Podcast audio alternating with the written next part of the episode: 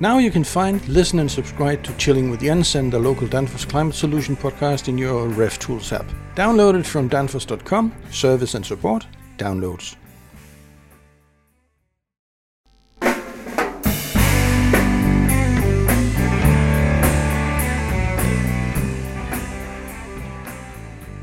Hi, I'm Jens Andersen from Danfoss Climate Solution.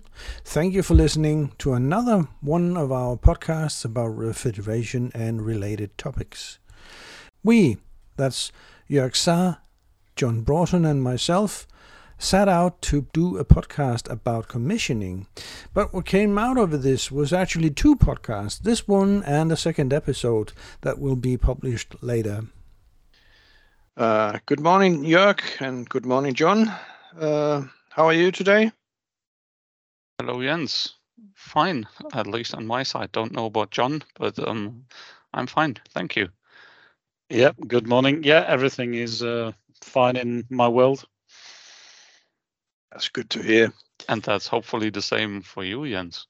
Oh, yeah. Oh, yeah. Oh, yeah. I'm good. Uh, as usual. Um, this podcast this podcast is about uh, commissioning, uh, and we we probably need sort of setting the frames first before we actually dive into the talks and chats and discussions and whatever about a system. We assume that everything is in place, everything is mounted, the pipes has been the pipe runs has been done and where all the soldering, welding, etc., etc., has been uh, done. So it's it's actually the time now where you decide when to switch the button and say go. So, John, if we start with you. Now we have all the black nails and maybe a roasted eyebrow here and there, but then now what? Now what? yeah, I, I guess the, the, the first thing for me would be, as you say, we've installed the system, everything's been you know designed and selected, etc. Um, the first thing that I would always do is you just go through the system, just walk around, make sure that everything is is correct, you know, electrically, mechanically, make sure that everything um, works as it as it should before you actually start the commissioning process. Um, so have we wired up all the fans? Um, is is everything done and we're we're ready to roll? Sometimes that quick walk around of the system is quite useful because you might notice something that that hasn't been done. Agree. That's that's very useful to have a look again to to not assume whether everything is okay, but really see it and check it and say, okay, that looks good. Now I can I can continue, I, or I can start the commissioning. Agree, agree. Um, I guess the sorry, Jörg, go on. No, no, go go ahead because I no. I, I wanted to to say yeah, and then what is the next step? Um, it is not turn the switch and switch it on. There are some steps in between. we hope there are some steps in between. Um, I guess the, the, the first part of the, the commissioning process will be to make sure that the system is leak tight. And generally, you would do that um, with a, a, strength test, a pressure test, um, and, a, and a leak test. And if we follow EN 378, which is a European norm, but there is a European standard which Jörg, you know far better than than me. Uh, sorry, a, a, global standard. Yes, and that is 4159. So ISO 4159 and uh, EN 378. That they, they are kind of word by word the same. They are very much harmonized. So whatever we talk about, whether it's EN 378 or ISO 4159, that those are very general standards, global standards the the ISO, and they talk about how a system should look like, what you what you need to do to have a safe system. Excellent. That uh, makes life a lot easier. So generally, we would do a, uh, a strength test on a system, and that's normally held for about 15 minutes. Um, what I would generally do is increase the pressure to about five, about five bar initially and, and check for leaks. And if you have any leaks, generally five bar would be enough to identify those. Um, this test pressure that might need to be witnessed by a notified body, and that strength test is is normally done um, either at a minimum of 1.1 times PS or 1.43 times PS. Um, then we would generally reduce that uh, pressure down to PS, which is our maximum allowable working pressure, and you should hold that for 24 hours. I know that's not done on site because people have time pressures, etc. But uh, generally, if it was a, a large system, you would do a, a tightness test, a leak test for 24 hours, just to make sure that that system is leak tight. That's the most important thing. We don't want any refrigerant uh, to leak out the system. That's bad for the environment, but it's also bad for the running system. So you you wouldn't say uh, push up the the pressure even further and then say, okay, let's go for 12 hours instead. No, no, you you have to abide by the rules because obviously a system has a uh, maximum working pressure um, or a maximum ma maximum allowable pressure, and we shouldn't exceed that. We should only oh. exceed that by either 1.1 or 1.43. Yep. And then then when you have done your your pressure test to make sure your system is leak tight, um, of course you you now need to get whatever you have put into the system out of the system again to charge it with refrigerant, right? Correct, correct. Um, and there was uh, when I was much younger um, as a trainee, um, I always thought we were just taking the air out the system when we did a vacuum test or uh, you know the dehydration procedure as it is. And yes, we're taking everything that we just put in out, but we're drying the system. We're drying any moisture that's within the refrigeration system. So you're not just taking the, the air out the system, you're actually lowering the pressure so that the any moisture that's present within the system boils off. So we have very, very uh, minute amount of moisture within the refrigeration system before we start and charge. And, and that's a very good point, John. Uh, good that you mentioned that, because coming back to the pressure test, I mean, we, we put something in the system to do a pressure test. Of course, that is not going to be water. That's very clear. So that's going to be a gas. And the gas we are talking about is dry nitrogen dry to avoid that we put additional water into the system, additional humidity. That's why dry nitrogen and nitrogen because you don't want to add any oxygen there. So not compressed air. It's really dry nitrogen that you're going to put into the system.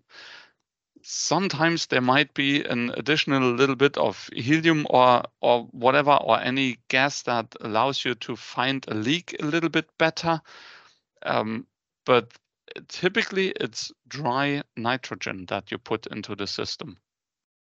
That's and a then very you need to good, get that out again. That's a very good point, Jörg.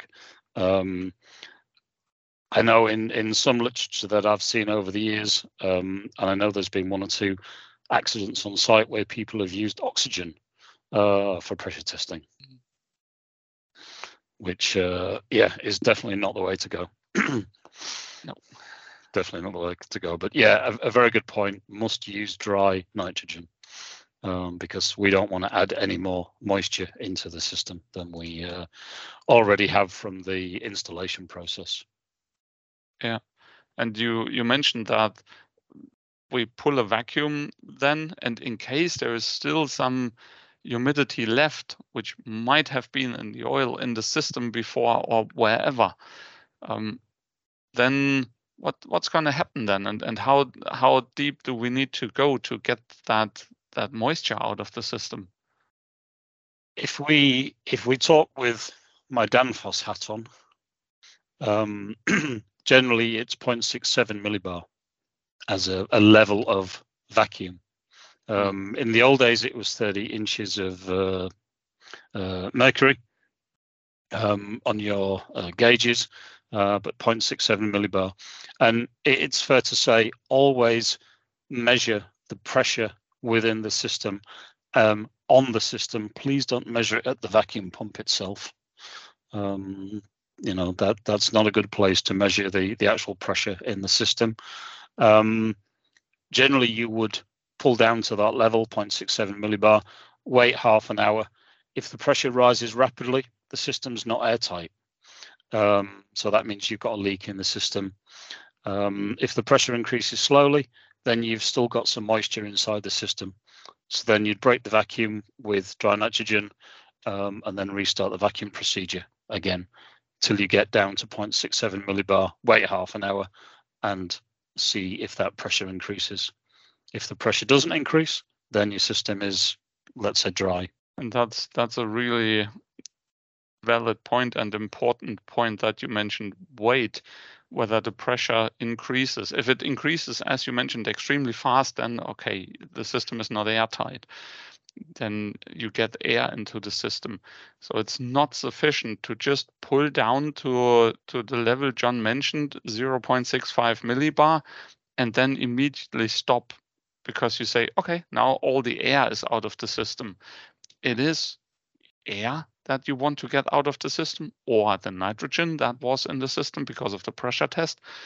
And you want to get the humidity out. That's why you need to wait. You need to give the humidity time in case there is still humidity to evaporate to to show that the pressure goes up so to kind of say i'm still there so you need to give that a little bit of of time it's mm-hmm. not sufficient to pull the vacuum and immediately start charging yeah, yeah, very important. And probably other practical things to say regarding the process itself. Make sure the vacuum pump is sized correctly for the size of the system that you're working on. So don't take the smallest vacuum pump that you can because it's nice and light and put it on a very large, um, you know, system. That's going to take forever uh, to pull a vacuum. Um, also, don't use quarter line if you can use 3 8 hoses, things like that, to assist with the process of actually pulling um, the moisture out the system. Yeah, you're right. Because I mean, the, the vacuum pump, we talk about a vacuum of 0.67 millibar that we want to reach. So any pressure drop that you are having there because of a, a small hose or, or extremely long connections between the vacuum pump and the system, they they add up here. So you might have the 0.67 at the vacuum pump, but in the system, then you have a higher pressure, but you want to go down to 0.67 in the system. That means the vacuum pump needs to go even further down if you have too many obstacles there. So that's why you want to remove them. Mm-hmm. Bigger diameters on the hoses and all that kind of stuff. Yeah, yeah, definitely. And also change the oil in the vacuum pump on a regular basis as well. That's most oh, important. Yeah. And then so one, and then we are, have the vacuum and we come to the interesting question how much refrigerant do I get into the system, right? yeah, and uh, thinking back to, to my time, which is a, a long time ago, we never calculated a refrigerant charge. We just basically charged to a full sight glass. Um, and and that was done. Um, I think nowadays, you know, with with different refrigerants, different blends, uh, and also the, the cost of refrigerant, um, it is worth estimating the refrigerant charge in your system. And there's, uh, you know, many ways to do that. No, I don't think anybody has a uh, absolute foolproof way to get it down to the exact um, volume of refrigerant. Um, but there is some let's say guides that you can do to use that um, yeah and uh, just one remark maybe regarding the estimation as you say it, it is an estimation you cannot get that down to to 10 grams or something like that as a as a real calculation however the estimation helps you as well to check whilst you charge whether everything is okay. So let's assume you estimate your charge should be somewhat around two kilograms. And now you start charging the system. And um, you you charge, you reach 1.8, 1.9, 2, 2.1, and it just keeps going. 2.5, 3. But I mean, now the bell should ring and say, wait a minute, there is something wrong. I don't know what it is, but I should stop doing what I'm doing um, because you estimated two kilos and, and you are already at three. So something is not okay as it looks like. That, that's another indication, that estimation to show you where roughly you should end to, to give you another checkpoint. Mm-hmm. Yeah, agree, agree. I mean, I think one of the one of the biggest challenges you see is a lot of systems are overcharged um, because we would we were always taught to charge to a full sight glass, but I think in some systems and, and some refrigerants now, um, you can charge to a full glass, but then you can keep charging because the sight glass is full. So it'll always show full no matter how much refrigerant you put in there. Mm. So it is a matter of checking your pressures, temperatures, um, superheat, subcooling, etc., around the system to actually get to a point where you're happy with the let's say the operation of the refrigeration system pressures and temperatures that you feel that you have the right level of charge in the system. Agree. And and and you talked about an estimated refrigerant charge. Um, there's probably the question how do i do that? I mean the filter dryer is pretty simple and the liquid line. That's full of liquid so you can do a reasonably simple calculation there. But what about the other components where you have a mixture like evaporators, condensers? How do you do that? Mm, that's a very good question. And I've spent some time speaking to various people within the industry to get some some figures. And again, this is a very approximate way to do it. But the way that I've come down to is if you take 20% volume of your liquid receiver, uh, 25% volume of your evaporator coil, and 33% volume of your condenser, and then 100% volume of your liquid line, that will give you a a working estimation of your refrigerant charge. It's not perfect, um, and it's maybe a little bit up and down, but that's a sort of consensus of minds within the industry to say it's somewhere around there. Mm. Um, you know, some people argue that yeah, maybe in your evaporator you've only got 15% um, liquid and the rest is vapor, and the same with the condenser. Um, but it, it's it, it's a guide, nothing more than that. But that will give you somewhere there or thereabouts your uh, charge of that refrigeration system. It's it's a I just, I agree, but and and you still need to to somehow have a have a way to find out then in the end, um, what's not your or where where do you stop, right? Um, this is an estimation, and then you still have need to have some way to say, okay, but now the system has enough charge. How do you do that? Mm-hmm. I, I, that really comes down, Jörg, to to measuring your precious temperatures around the system um, superheat on the evaporator and mm. subcooling on the condenser. So, and particularly subcooling, if you've got uh, any amount of subcooling, even if it's half a degree, one Kelvin uh, on your condenser, then you know that you are getting liquid out of your uh, condenser. So there or thereabouts, you know that you have the right level of charge. Okay. So you can you can estimate your uh, charge uh, if it is okay when when when the system runs. But mm-hmm. in in the charging process, what would you prefer to go a bit above your estimate or a bit below your estimate? I would start um, with below, and that's why I would start my measurement. And and let's take an example again. Let's say you have a larger system you need to charge 10 kilograms. So for the first seven kilograms, um, you you just can charge that refrigerant. You have you're away from from that point where where you can really get the first good measurements. You don't need to try to start to measure a subcooling when you have charged one kilogram and your estimation is 10 kilos. But from seven, eight onwards, I would I would really continue charging and then do the measurement and and that gives you an indication what's going on. It might be 9.2 kilograms, it might be 10.8, right? But but mm. somewhere in that range, you you probably end up when your estimation is 10, and that's that's where around the 10. That's why you want to measure when do I have to to stop charging? When is the system really full?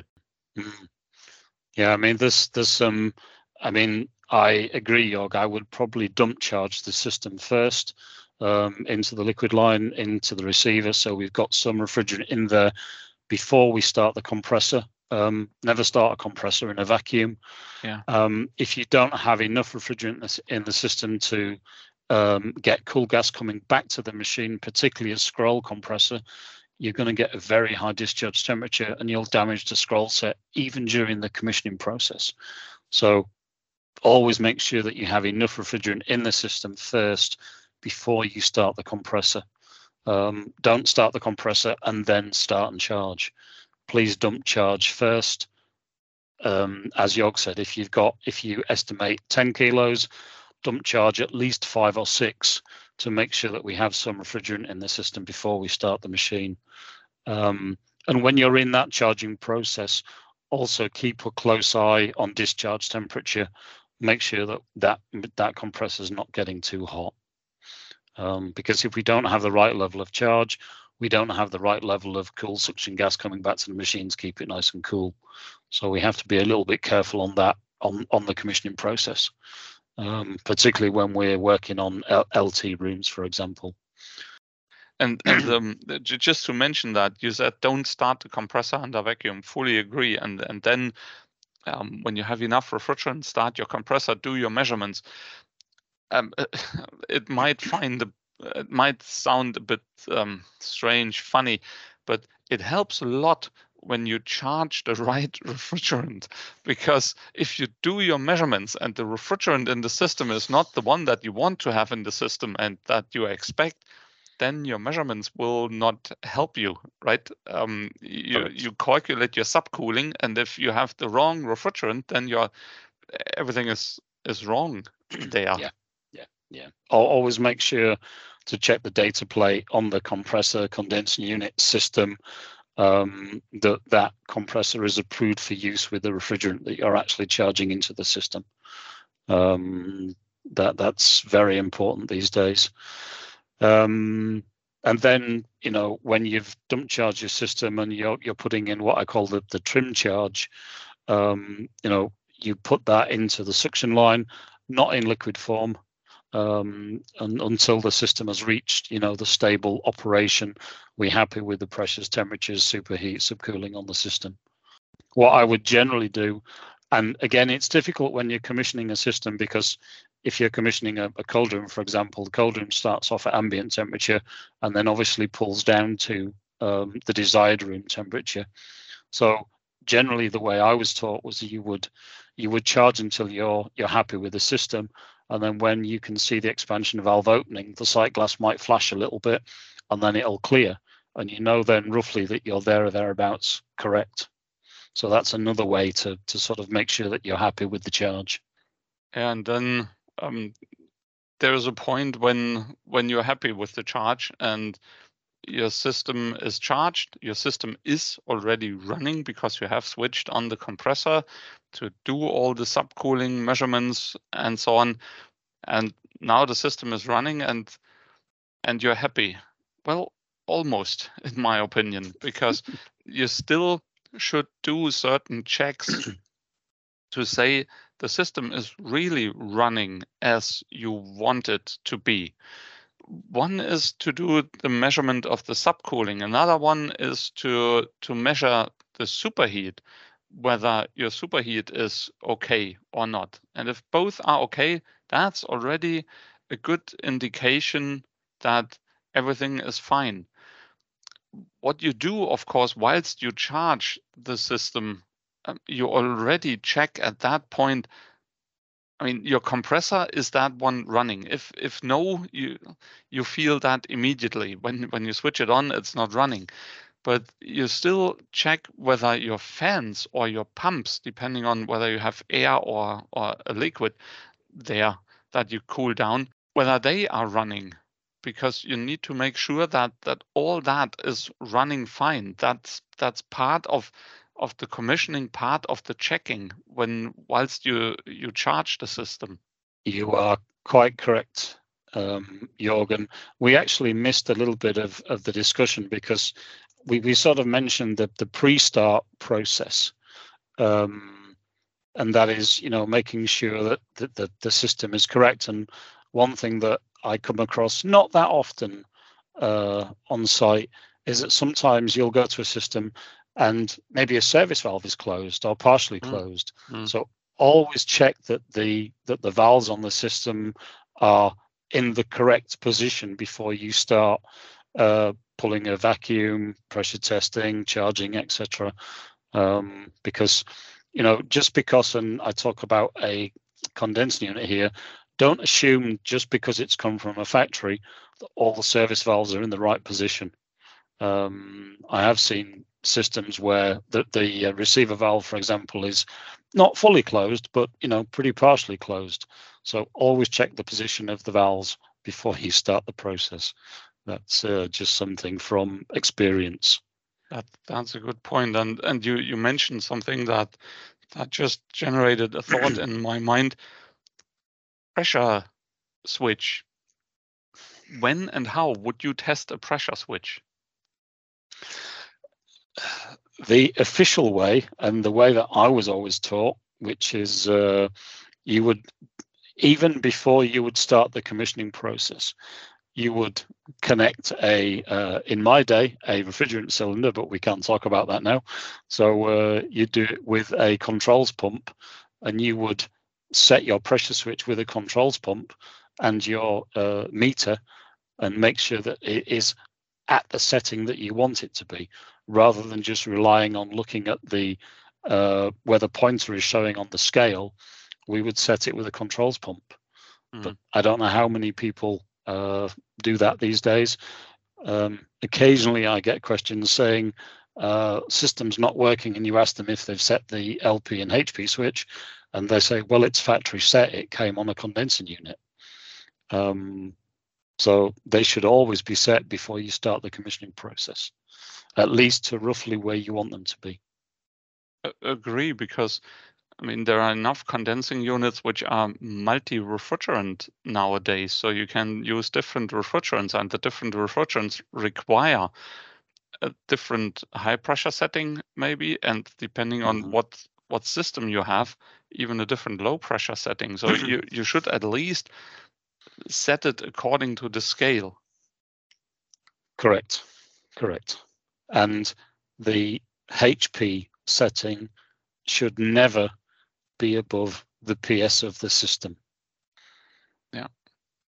Um, unfortunately, that's quite a common occurrence because you might go to a site where, uh, let's say, the system's been tripping out on high pressure due to high ambient or dirty condenser, uh, and somebody might have just wound the HP up a little bit. Yeah, you're right about that. So, uh, so yeah, setting of HPLP switch, very important. And then I would like to come back to subcooling. You mentioned that during the charging, you measure subcooling to check whether your charge is okay or not. And you measure the subcooling out of the condenser. And I totally agree to that. That's fine. When when you are done with your charging, and you are happy with your charging, there is still something you should do regarding the subcooling. You should really have a look at what's between the condenser and the expansion valve because at the expansion valve you still want to have liquid refrigerant. You don't want to have flash gas reaching the expansion valve. And you might now say yeah but i have subcooling out of the condenser. Where should that come from? Well there are some things in between like maybe some valves and a filter dryer and so on. And um, it's not the first time that we've seen filter dryers which are blocked with whatever a cloth or uh, something that that somebody has forgotten in in in the pipe work yes. Yeah. I've uh, i think the, the the best one that i saw was uh, when you get a dryer or a sight glass it comes with a plastic cap on the end of the connections oh, yeah uh, I found one of those actually stuck inside a AKV20 valve some years ago. Um, so it wasn't it wasn't the uh, the dryer or the sight glass that had a blockage. It was actually the expansion valve um, that that had a blockage. But that's a very good point. And one thing during the installation process, if you've got a very long run of um, pipe to the expansion device, put a sight glass just before the expansion device because then you can look and see, and you will be. Uh, it's very clear whether you've got subcooled, good quality of liquid hitting your expansion device. So if mm-hmm. it's a 10 meter pipe run, yeah, shouldn't be an issue. But if you've got, you know, 30, 40, 50 meters of pipe, um, just put a sight glass in front of the expansion device, and then you can you can see physically the quality of the liquid that you've got hitting the valve. Agree. Yeah. Just just on the subcooling, Jörg, what just what uh, in a degree of subcooling would you expect on a packaged condensing unit, for example? Well, only a few Kelvin. So uh, if you have you mentioned the the one one and a half Kelvin out of out of the condenser, and then you usually go to a receiver and now we can start a very long discussion. What happens in the receiver? Is the subcooling killed or not? Because you have gas and liquid in the receiver. Um, but typically the receiver then releases a little bit of heat as well to the ambient because the liquid is warmer than ambient temperature. So what you can expect, in my opinion, is that you get something like one, two, maybe three three Kelvin subcooling in the liquid line after the receiver. I wouldn't expect more than that. What do you think? I would I would say the same thing. Um, on a traditional condenser unit, yeah, half a Kelvin, one Kelvin subcooling, maybe a little bit more, um, but you're not going to get much more because it won't have a dedicated subcooling coil in the condenser. Um, but so long as you've got subcooled liquid, uh, everything is fine. The expansion valve will give the, the right capacity. One. Let, let's assume you you you get ten um, out of the system when when when you're ready charging and you run the system. What what what then? Then, um, if you have a high if you have a high degree of subcooling, then your expansion valve will be oversized because you'll get more capacity out of the valve.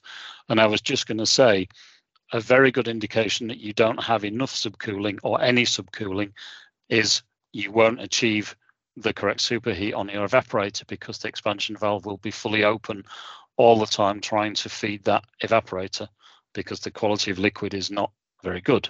So that's a good indication on the site that you have poor quality of liquid at your expansion valve because the valve will be uh, open you know constantly at 100% trying to feed the evaporator and you'll and you won't get your superheat down on the evaporator.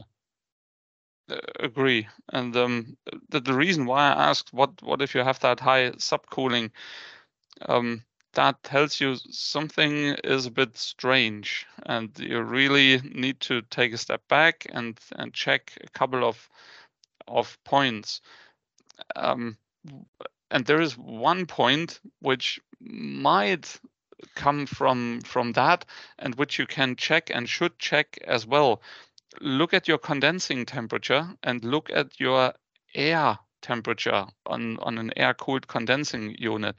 And if you all of a sudden see a very big difference there between your condensing temperature and your air temperature then something doesn't seem to be right and of course, the fan should be running, but if you still have that high temperature difference, that gives you an indication that you might still have non-condensable gases in, in the system. And that might lead to the impression that you have a high subcooling. So, so th- th- that's I just want to say there are some some flags which say, hey, please double check here again these non-typical temperature differences, whether it's a subcooling that is far too high, whether the, the, the temperature difference between condensation or condensing and ambient temperature is a good deal too high. Those those are indications that you need to double check some stuff mm. again. Yeah, good point. How would you check for non-condensables in your system, Jörg? Well, uh, one thing, as as mentioned, is this this condensing temperature that is far too high because there is non-condensable gas sitting in your condenser, taking away space in the condenser and and condensing area, and that's why your condensing temperature is is too high, a good deal too high. That's that's one good indication. Just thinking of a typical air cool condenser what temperature split across would you expect from condensing to ambient? 10, 12, 15 Kelvin in in that range, depending on how big your condenser is. Um, whether that is a is, is kind of decent sized or a bit more tight. The when when it's a bit more tight, then you you get more to the 15, maybe 18 Kelvin, but I wouldn't I wouldn't expect more than that. And this is where we kept talking for another 30 to 40 minutes. So thank you for listening in on this podcast. You will meet Jörg Saar, John Broughton again in the next episode. If you may have questions or comments to this or any other podcast, please post your question in the social medias where you usually find Danfoss, typically LinkedIn, Facebook, or Instagram. Thank you.